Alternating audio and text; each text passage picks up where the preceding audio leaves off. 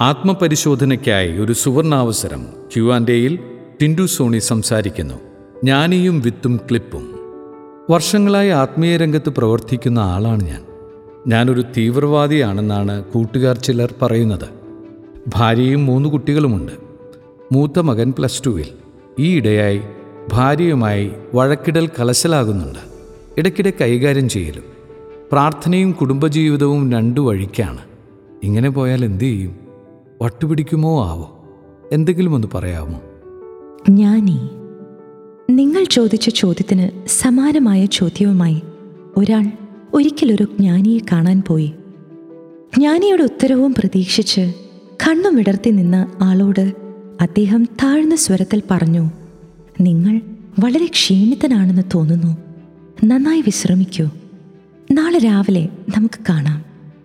ഒരു സഹായി കാണിച്ചു തന്ന മുറിയിലേക്ക് നടന്നു നീങ്ങും നേരം അയാളുടെ ഹൃദയത്തിൽ ധാരാളം പാത്രങ്ങൾ തമ്മിൽ കൂട്ടിമുട്ടി കലഹിക്കും പോലുള്ള ശബ്ദങ്ങൾ കേൾക്കാമായിരുന്നു. ഏതാണ്ട് സന്ധ്യയായപ്പോൾ അയാൾ അയാളെക്കുറിച്ച് വെറുതെ ചിന്തിക്കാൻ തുടങ്ങി. ചിന്തിച്ച് ചിന്തിച്ച് അയാൾ ഉറങ്ങിപ്പോയി. പിറ്റേ ദിവസം ജ്ഞാനിയുടെ വക ഒരു കത്ത് സഹായി മുറിയിലെത്തിച്ചു ഇന്ന് കൂടെ വിശ്രമിക്കൂ. നാളെ കാണാം. എന്ത് പറയാൻ? വായിക്കാൻ ഒരു പുസ്തകം പോലും മുറിയിൽ കരുതാത്ത ജ്ഞാനിയെ പഴിക്കാൻ വ്യഗ്രത കൊണ്ട് മനസ്സിനെ നിയന്ത്രിച്ച് അയാൾ അയാളെക്കുറിച്ച് തന്നെ ധ്യാനിച്ചു. പിറ്റേന്ന് ജ്ഞാനിയോട് നന്ദി പറഞ്ഞ് വീട്ടിലേക്ക് നീങ്ങിയ അയാളുടെ കണ്ണുനീർ തുള്ളികളിൽ വീണ് സൂര്യപ്രകാശത്തിന് അയാളുടെ ജീവിതത്തിനാകെ പ്രകാശിപ്പിക്കാൻ ശക്തിയുണ്ടായിരുന്നു. വീട്ടിലെത്തിയ അയാൾ കുറച്ചു ദിവസം കൂടെ നിശബ്ദനായിരിക്കുകയും രണ്ടാമത് ജനിച്ച് യഥാർത്ഥ ആത്മീയ മനുഷ്യനാവുകയും ചെയ്തു. വിത്ത്. എനിക്ക് വല്ലാത്ത മൂഡ് സ്വിങ്സ് വരുന്നു. പ്ലീസ് നിങ്ങൾ എന്റെ അടുത്ത് ഒന്നിരിക്കൂ. അതെനിക്ക് വല്ലാത്ത ആശ്വാസവും സുരക്ഷിതത്വവും നൽകും. ഭാര്യയുടെ ബലഹീനമായ നിലവടി ശബ്ദം കേട്ടു നിൽക്കാൻ അയാൾക്ക് സമയമുണ്ടായിരുന്നില്ല. ബലഹീനർക്കും പീഡിതർക്കും എങ്ങനെ ആശ്വാസമാകാം എന്നതിനെക്കുറിച്ച് ഒരു ക്ലാസ് എടുക്കാൻ പോകുകയാണ് കക്ഷി. ക്ലാസ്സിന് ശേഷം സർ കിടിലൻ ഉഗ്രൻ എന്നൊക്കെ പറഞ്ഞ് അയാളെ ഒരുപാട് പേർ അനുബോധിച്ചു. അവരുടെ വഴിയരികിലും പാറപ്പുറത്തും വിത്ത് വിതച്ചിട്ട് അയാൾ സ്വന്തം വീട്ടിലെ മുൾച്ചെടികൾക്കിടയിൽ കിടന്ന് ഞെരുങ്ങി. പത്രോസും ഞാനും ക്യാമറ സ്വർഗത്തിലാണ് വെച്ചിരിക്കുന്നത്.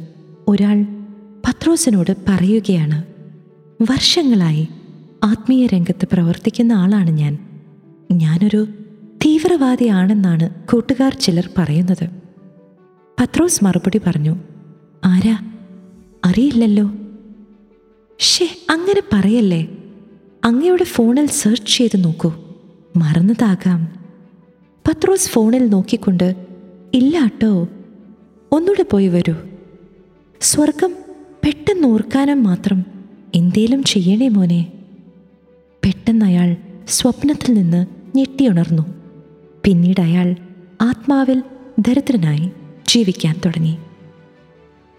Video clip. ഈ ചെറുക്കനോട് ഒരായിരം തവണ പറഞ്ഞിട്ടുള്ളതാണ് എന്റെ ഫോൺ എടുത്ത് കളിക്കല്ലേ എന്ന്. ദേഷ്യത്തോടെ ഫോണിൽ നോക്കിക്കൊണ്ടിരിക്കുമ്പോഴാണ് രണ്ട് വീഡിയോകൾ അയാളുടെ ശ്രദ്ധയിൽപ്പെട്ടത്. ഒന്നാമത്തേതിൽ വീട്ടിൽ വന്ന ആൾക്ക് അയാൾ ആഞ്ഞു നൽകിയ ഉപദേശവും സ്നേഹവും കരുതലും നന്നായി പ്രതിഫലിച്ചു കാണാം. രണ്ടാമത്തെ വീഡിയോയിൽ ഭാര്യയുമായുള്ള അയാളുടെ വാക്കുതർക്കങ്ങളും അടിപിടിയും കൈകാര്യം ചെയ്യലുകളും സംഗതി ചെക്കൻ കളിയായി ചെയ്തതാണെങ്കിലും അപ്പനിത് ദൃശ്യം ത്രീ ആയി മാറി. വെളിപാടിന്റെ ഈ രണ്ട് വീഡിയോ ക്ലിപ്പുകളും ഭാര്യയോടും മക്കളോടും മാപ്പ് പറയാനും വെളിവോടെ ജീവിക്കാനും സാധ്യത നൽകി. ആക്ടിവിറ്റി ജ്ഞാനിയും വിത്തും ക്ലിപ്പും വായിച്ച് നന്നായി ധ്യാനിക്കുക. വാൽകഷ്ണം ഇടയ്ക്കിടയ്ക്ക് വിശ്രമിക്കാൻ മറക്കരുത്. രണ്ടു വഴിക്കല്ല ഒറ്റ വഴിയിലൂടെ പൊയ്ക്കൊള്ളൂ. ആ വഴിയിലൂടെ പോകുമ്പോൾ വഴിയോരത്തുള്ളവർ ഉറപ്പായും നിങ്ങളോട് ചോദിക്കേണ്ട ഒരു ചോദ്യമുണ്ട്. നിങ്ങൾ ക്രിസ്തുവാണോ?